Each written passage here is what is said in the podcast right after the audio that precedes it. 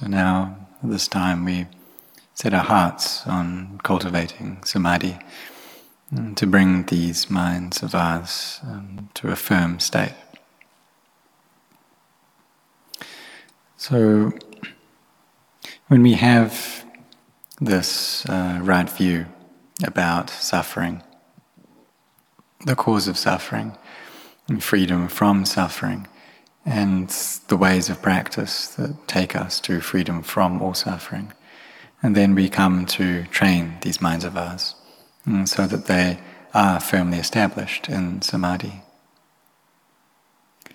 We've been chanting the praises to the virtues of the Buddha as Buddhanussati, and how the Buddha as Buddho, one who knows, the awakened one, the one who is joyful in the Dhamma.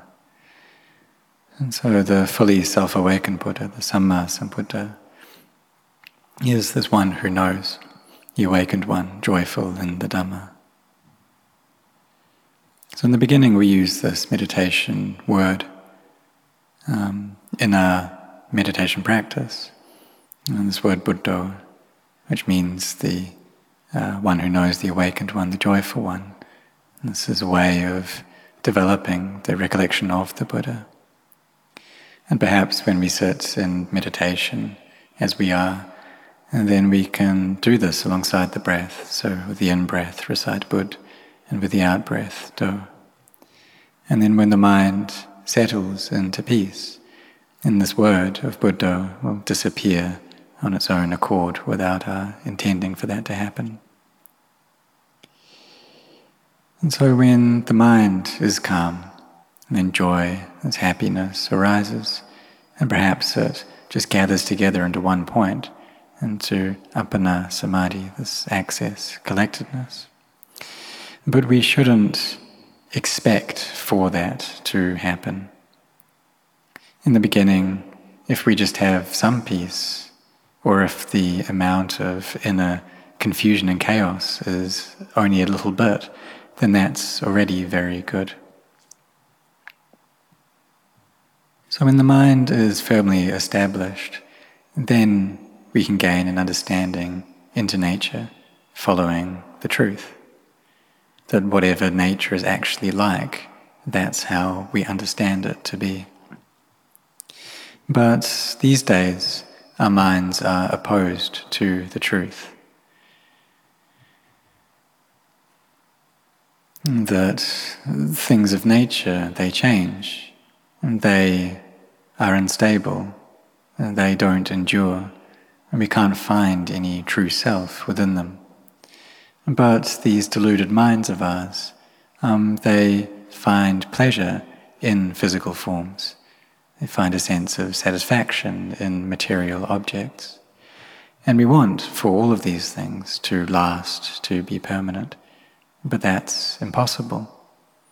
And when we have that desire for something that's impossible, then suffering arises. Because when we want for something but we don't get that, then there's suffering.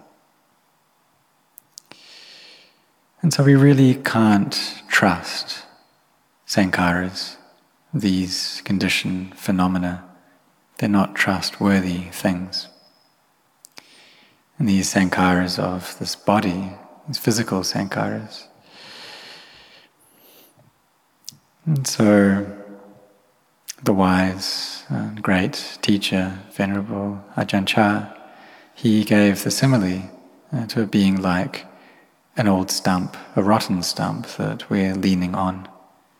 And as we lean on that stump, then one day it breaks, one day it collapses, and it's possible for harm and danger to arise from that. Or we could say it's like someone who's very old and they're sitting on a chair, but the chair's placed on a higher place. And as time passes and they get older, and the sankharas, these conditioned phenomena, just can't take it anymore, then they fall. And it's possible for them to become disabled due to that. And so these things, we can't afford to place our trust in them.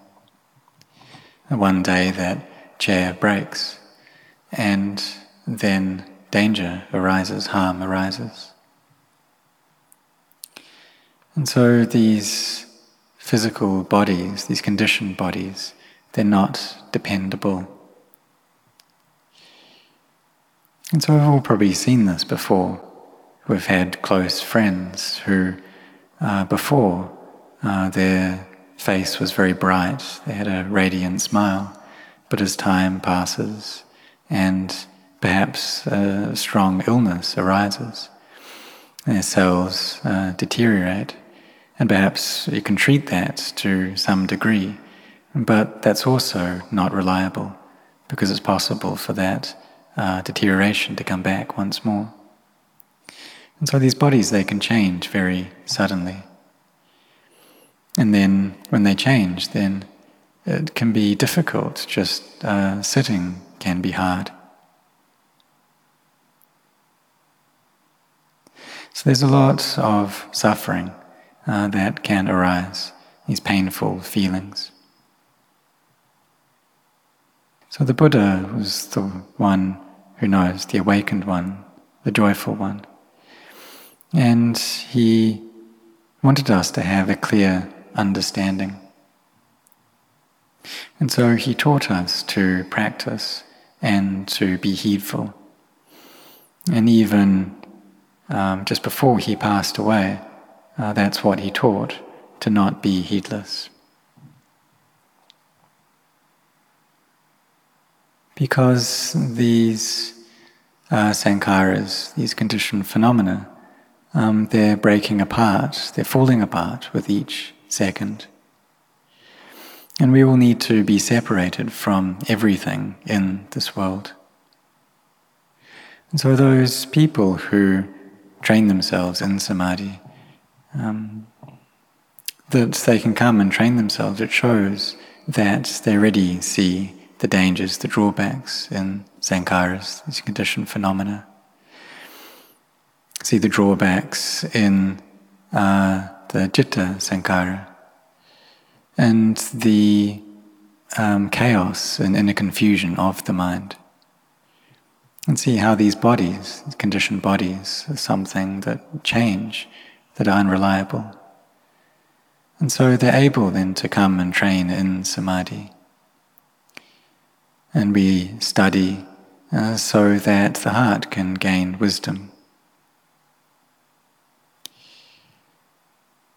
So before we were chanting in praise of the Buddha, the Dhamma, the Sangha, and the recollection of the Buddha, it's a good way to easily bring up joy within the mind. Because when we reach the time when the body starts to break, starts to fall apart, or problems arise within it, and then listening to chanting, it's a very good way of bringing up energy within our hearts, giving ourselves encouragement. Because when we're sick, it's often only just occasionally that people will come to visit us. But this illness is with us all the time. And if the mind is attached to things, then suffering will arise. And that's because the energy of our samadhi, it's insufficient to separate the mind out from these vedana, from the feelings that it's experiencing. And when there's a lot of pleasure or liking for things, then the mind will attach, really attach to these bodies. So we need to see the drawbacks in these conditioned bodies, how they're a heap of something which deteriorates, a heap of something which must end. So when Lumpur Cha was reaching the end of his life, he would speak about his bodies being like a block of ice that's in the sun. And steadily they melt away, and they decay, they degrade like this. And really all things in this world are like that. All the things that people gain, that they have, the status that they have, the money, the possessions, all of this must end, all of this steadily passes away. And it's all like a sandcastle. You make the sandcastle, but as the wind blows and blows on it, then steadily it just falls apart. And in the end, it's done with. So we should contemplate into this every day, into the nature of sankharas, conditioned phenomena. And from the time we were born, we've seen people grow old. We've seen people in pain and sickness. We've seen people die. Old people die. Sometimes people die young as well. And there are many young people for whom they have very strong illnesses. So we can see that no one's able to take anything beyond this world. So we should use our time here to build up a lot of goodness. Goodness through our active body, through our words and through our minds. Training our minds so that they're well established. Studying so that we gain an understanding of these bodies. Because ever since we were born, we have attached to them, viewing them as something beautiful, as a self. But this is wrong view. We have these misguided perceptions, seeing them as something which lasts, something which is stable. But if the mind is peaceful, then we'll be able to easily see them for what they are. We'll be able to teach our minds easily. If they're not peaceful, however, then we can try telling the mind, but it just won't believe us.